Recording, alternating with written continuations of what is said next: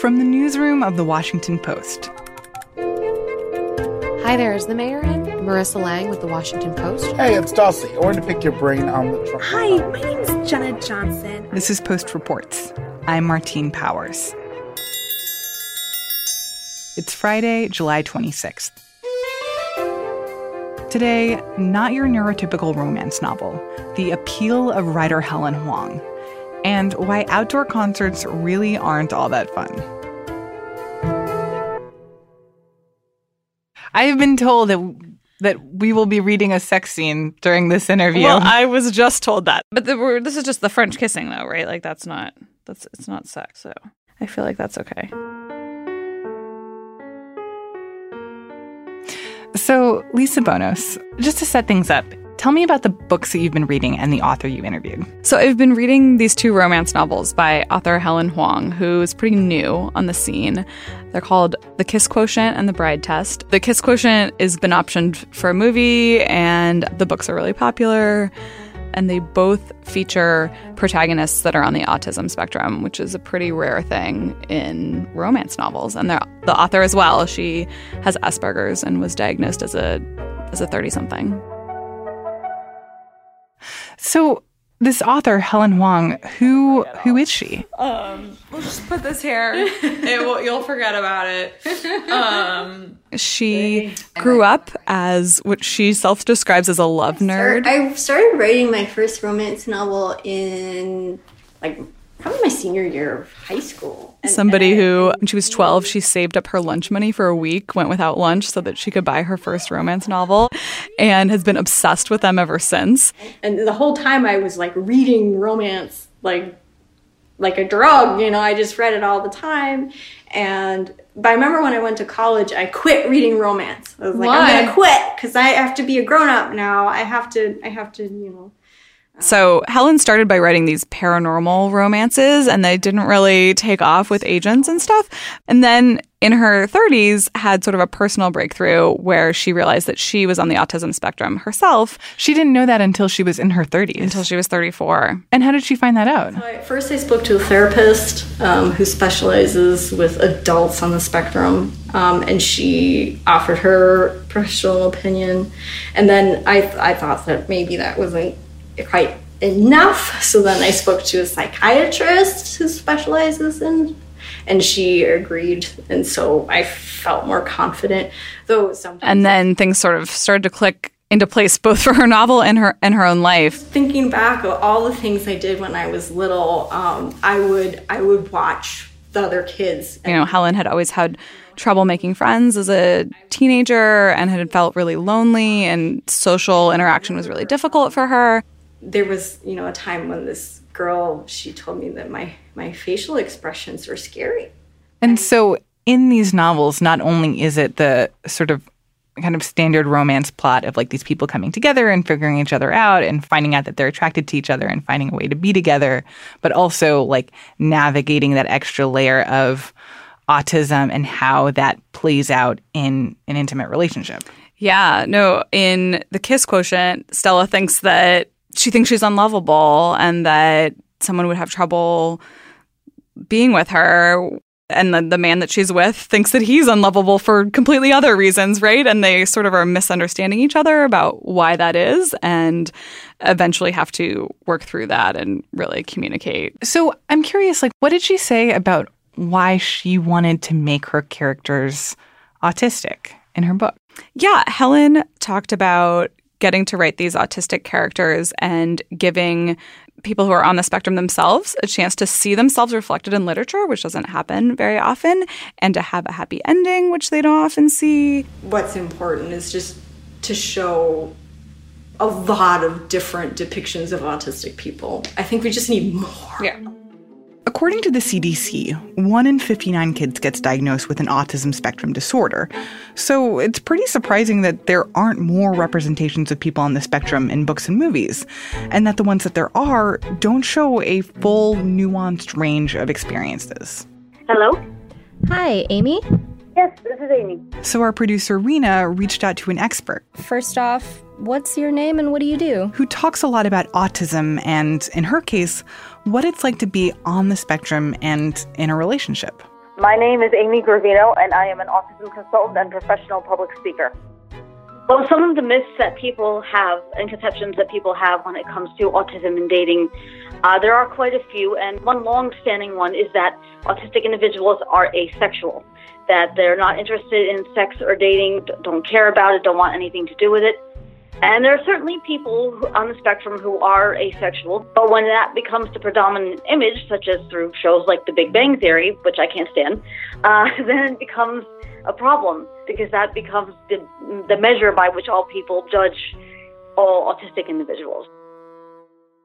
You don't have to go back very far to reach a time when almost no one had ever heard of autism. That's John Donvan. I'm a journalist. I co wrote with uh, my friend Karen Zucker a history of the sweeping diagnosis of autism and all of its ups and downs called In a Different Key The Story of Autism, which is now on its way to becoming a documentary. John has reported on how these problems of autism representation go back to the very first diagnoses. First, there was a time when nobody heard anything about autism, and when the media referred to it at all, it was seen as a tragic phenomenon. So, Life magazine, for example, did an article in 1965 about a treatment being experimented with at um, UCLA, w- where they were actually using electric shock to try to change children's behavior. And in its description of the children, which was really, I think, intended to be quite sympathetic. Nevertheless, the children were described there as far gone mental cripples. And that began to change a little bit in the 1960s because parents began to organize for the first time and to find each other. Along the way, there were depictions of autism that really captured how badly autism was misunderstood. And in a very basic way, autism was misunderstood for decades as the result of mothers not loving their children enough. Everybody says it's how she was born deaf. And the child is pulling away from you and retreating into his or her own world. Is Amanda your daughter? My sister's kid. She just come and dumped her on me a couple of years ago. She, she never wanted the kid in the first place. You can see the story of neglect of love in a few different fictional accounts of autism, most notably and kind of strangely, Elvis Presley's last movie. But you got to be able to hear to do that. Which he made in 1969 called Change of Habit. Presley plays a psychiatrist working in an urban setting, assisted by a nun played by Mary Tyler Moore. One day, a child comes in named Amanda. She's not speaking. And Mary Tyler Moore, the nun nurse, says, I think she's autistic. Artistic? Nah, she don't even lift up a crayon. No, autistic. And Presley says right away, You're right, I can see this. And he says, I'm, I'm now go- going to purge her autistic frustration. That's what he calls it. And he picks the girls up and he wraps his arms around her. And he says to her, No, man, no more toys, baby. You gotta learn to start loving people. I'm gonna hold you until you get rid of all your hate. So you get as mad as you can. And then he begins to hug her. And he says in his Elvis voice, Try to get away from me, baby. Try to get away. I love I you, love Amanda. you, Amanda. Don't you like when people love you? I want to see you get as mad as you can get. Get all that hate out of you. And then finally, Amanda, who wasn't speaking, speaks a word. And then there's a pause, and she says, Love. And then she's cured of autism. Love you. Love you. Love? Love. Then came 1988 and came Rain Man, and that really, really changed everything for the public's awareness of a thing called autism, of a condition called autism. I'm an excellent driver. Yeah, that's good. Come on, come on. In the Oscar winning film, Dustin Hoffman plays an autistic man named Raymond Babbitt. Tom Cruise is his younger brother, Charlie. Miss, he needs toothpicks. Could you help him get him some toothpicks? Thank you very much. Now, They go on a road trip. And they travel for several days together and they get to know each other. And during the course of the film, the audience gets to have a perception of what one kind of autism looks like. He needs some toothpicks. Can we just get him some toothpicks over here? To the degree that there was a controversy over Rain Man, it's that you know everybody with autism is different from everybody else with autism. So Dustin Hoffman played one particular person with autism. He did it, I think, with great nuance and dignity and sensitivity, but it was just one person with autism. So what happened when Rain Man came out was that the civilians in the audience saw this movie and they thought that every single person who had autism acted exactly like Dustin Hoffman did in this movie. And the the character in the movie has certain savant skills particularly calculation of numbers and being able to count items quickly. And there's a scene in the movie where a box of toothpicks falls onto the ground and he instantly looks at it and he knows how many there are. Let me check. Sorry about the toothpicks. 82, 82, 82. 82 what? How, how much is this? Toothpicks. And so there were stories from that time of uh, where parents of people with autism were getting phone calls from their friends, or the cousin would come over and, and say, "By the way, can can we see him do the toothpick trick?" You know, they were kind of asking for performances. That's where the, where the culture was at that time. People were so unfamiliar with autism. Now they see a person with autism. Now they think everybody with autism is just like Dustin Hoffman was in that movie. We, we have come some ways since Rain Man, obviously. Uh, you know, that was the one indelible image of autism that people had for a good 30 years, I would say. But um, I, I, I haven't seen one that I really think hits the nail on the head yet. I, I, I, want people to see that, yes, there are differences. Obviously, there are things that set us apart, but there are so many more things we have in common. I actually, I'm on the board of a film festival um, in New Jersey, and we screen films related to autism for the festival. It's part of our, our raising awareness. And some of the submissions that I see, you know, are frustrating, and I can tell that they're either written or directed by a neurotypical because th- there's a rich internal life for every single character except the autistic character. Uh, for some reason, it stops there. That lack of representation elsewhere is part of why Helen Hoang's novels have resonated so much with people who are on the spectrum, and even people who aren't. Parents who have children on the spectrum have written her saying how her books give them hope that their children will thrive. And she's heard from sexual assault survivors who've had trouble enjoying sex. Scenes in her book really focus on establishing trust before intimacy, and they're really powerful. And she said that sexual assault survivors have, have found them meaningful and Hmm. inspiring as well. So, how does that play out in in her books? Because I think that that is a kind of recurring problem with the romance genre in general, right? Like the idea that a lot of times people are sort of consumed with passion and not necessarily like asking for consent or not necessarily like talking beforehand about like what they're okay with and what they're not okay with and setting boundaries. Like that's just not what you read in romance novels. And so it's interesting that that is so much of what she writes about. Yeah, no, the scenes are are very powerful and specific and the characters talk to each other about, okay, if you're going to touch me, touch me like this or tell me what you're going to do before you do it or they talk very specifically about I have not done this thing before, whether that's French kissing or intercourse itself. And they will just talk very specifically about like what's okay and, and what's not. And it's um it's also very sexy. So it's great to see that. Well, that was my question. Like, is it still sexy? Even if you're talking about the logistics of, I would like to be touched this way. Please don't do that. I don't like it when this happens. This is okay. For sure. Uh, I mean, would you like me to read an example from the book? That's not a sex scene, but actually, in the bride test, one character is giving another character a haircut for the first time, but it's also the first time they're really touching. Yeah. And I think it kind of shows that. Yeah. All right. Please. He cleared his throat. Light touches bother me, and it's worse when I don't know it's coming. So when you cut my hair, I'd appreciate it if you kept your touch firm, like this. He gathered her hand in both of his and pressed her palm to the middle of his chest, keeping his hands over hers. She tugged on her arm slightly. Can I touch your face? He nodded and let his hands drop away from hers. She lifted her fingers toward his jaw but stopped before making contact. Can you help me? She didn't want to get it wrong.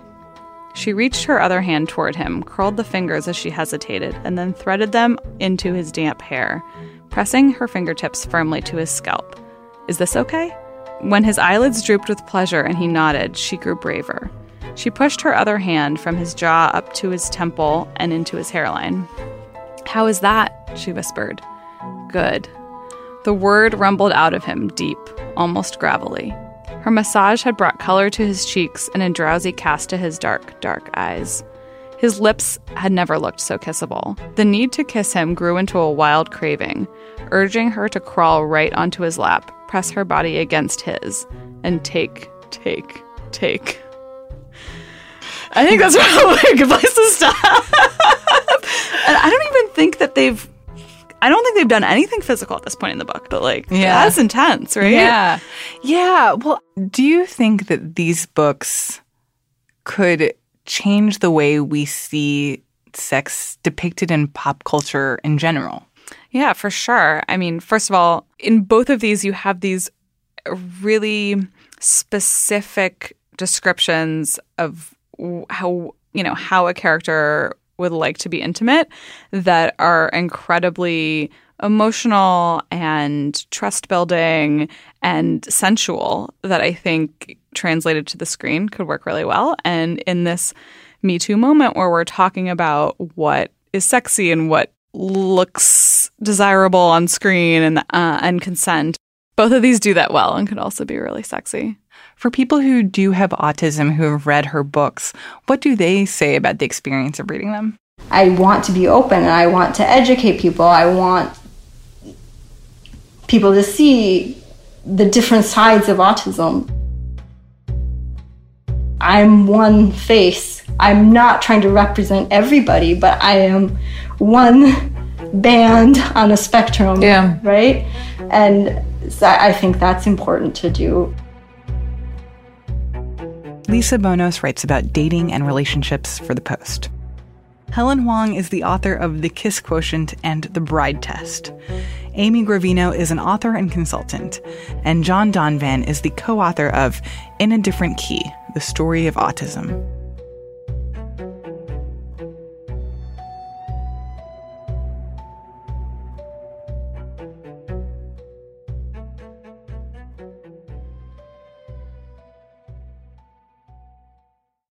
And now, one more thing scenes from a summer concert. My friend who I was directly standing next to was like, "Oh my god, oh my god, look what he's doing, look what he's doing." And I looked down the row, you know, he's got it in his hand and he's going like he's at a urinal, except the urinal was a couple of people standing in front of him and again, they were completely oblivious, probably because I would imagine they were yeah, they were as banged up as everybody else that was at that show. Jim Murray, he's a radio host up in Boston. He despises outdoor concerts. And one of the reasons was drinking kind of getting out of hand sometimes at these shows. He experienced it firsthand. Uh, back in 1994, he went to see Pink Floyd at uh, the old Foxboro Stadium outside Boston. And one of his buddies, uh, a big guy, he said, uh, drank uh, about five 40 ounces, enough to kill uh, an elephant, I believe is how he put it. And uh, the guy was a little bit out of his head and uh, decided to use the bathroom right there on the people in front of him. Who didn't even realize that he was doing it. Uh, my name is Travis Andrews, and I'm a pop culture reporter with the Style section with the Washington Post. We have the series in the Style section, kind of taking you know beloved summer traditions and really breaking them down, saying are these any good? We've done everything from long days to uh, crabbing and, and things like that. And for mine, the first thing that sprang to mind was ugh, outdoor concerts. Being outdoors is great. Picnics are great. Hanging out in the grass is great. But the cons kind of start stacking up when you think about what that actually means. So let's start with sound quality. It's very difficult to get a good mix uh, outside. It can be great with a great sound engineer, but oftentimes it's muddled. They also aren't often doing sound checks, which is really important because normally so many bands are playing in a row. Another thing is it's summer in the United States. Most places it's hot, and that in itself isn't very fun, but it also means you're getting dehydrated. And a lot of these venues, you know, it's maybe hard to get water. You don't want to give up your good spot to go get water. Generally, people are drinking. You know, drug use is pretty common. And with the dehydration and that going on at the same time, people get sloppy a lot quicker. Being in an outdoor concert feels like all the worst parts about going camping with 20,000 strangers, most of whom are wasted, in a place that smells a lot like beer and BO. And it's just, it's messy. So I spoke to a DC resident, Carol, who absolutely despises them for a very funny reason. Uh, she doesn't like the fact that at all of these outdoor concerts, and this really does happen, there's always someone shouting Freebird. Honestly, I'd much rather be in air conditioning where the audio is good if I'm going to pay that much money to see somebody live people feel really strongly about outdoor concerts. I've been told, so I'm 31 years old, and I've been told both that I'm too old and too young to understand the appeal of outdoor concerts. I've been told I don't like concerts. uh, which is a decided falsehood. But yeah, people I've seen on some local news stations, people are debating the piece and one saying, "Are these good or are they bad?" Uh, most people think I just need to like sit back and take a bong rip or a couple beers. My first three concerts that I've ever that I ever saw were outdoors. It was Donny Osmond, Willie Nelson, and Rick Springfield, and I loved it. But now that I'm an adult, I think I'm okay to never go to another one again. Travis Andrews is a pop culture reporter for The Post.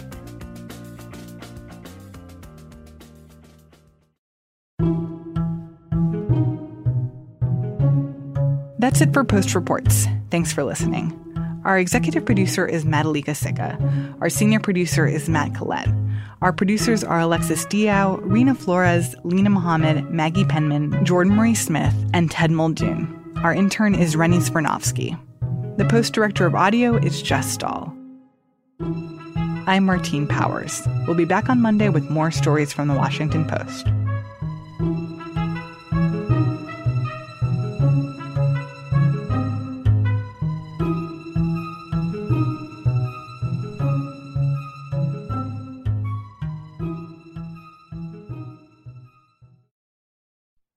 Hi, it's Lillian Cunningham, host of the Washington Post's presidential and constitutional podcasts. Come with me on my next podcast journey, Moonrise. Moonrise re examines the story you thought you knew about why we went to the moon. I dig into newly declassified documents and presidential records, closed door political deals, the Cold War nuclear arms race and even the history of science fiction to tell a new story about space.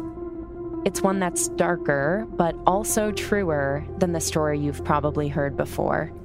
And it has a lot to tell us about ourselves as Americans and as humans. Subscribe now on your favorite podcast app or at washingtonpost.com slash moonrise.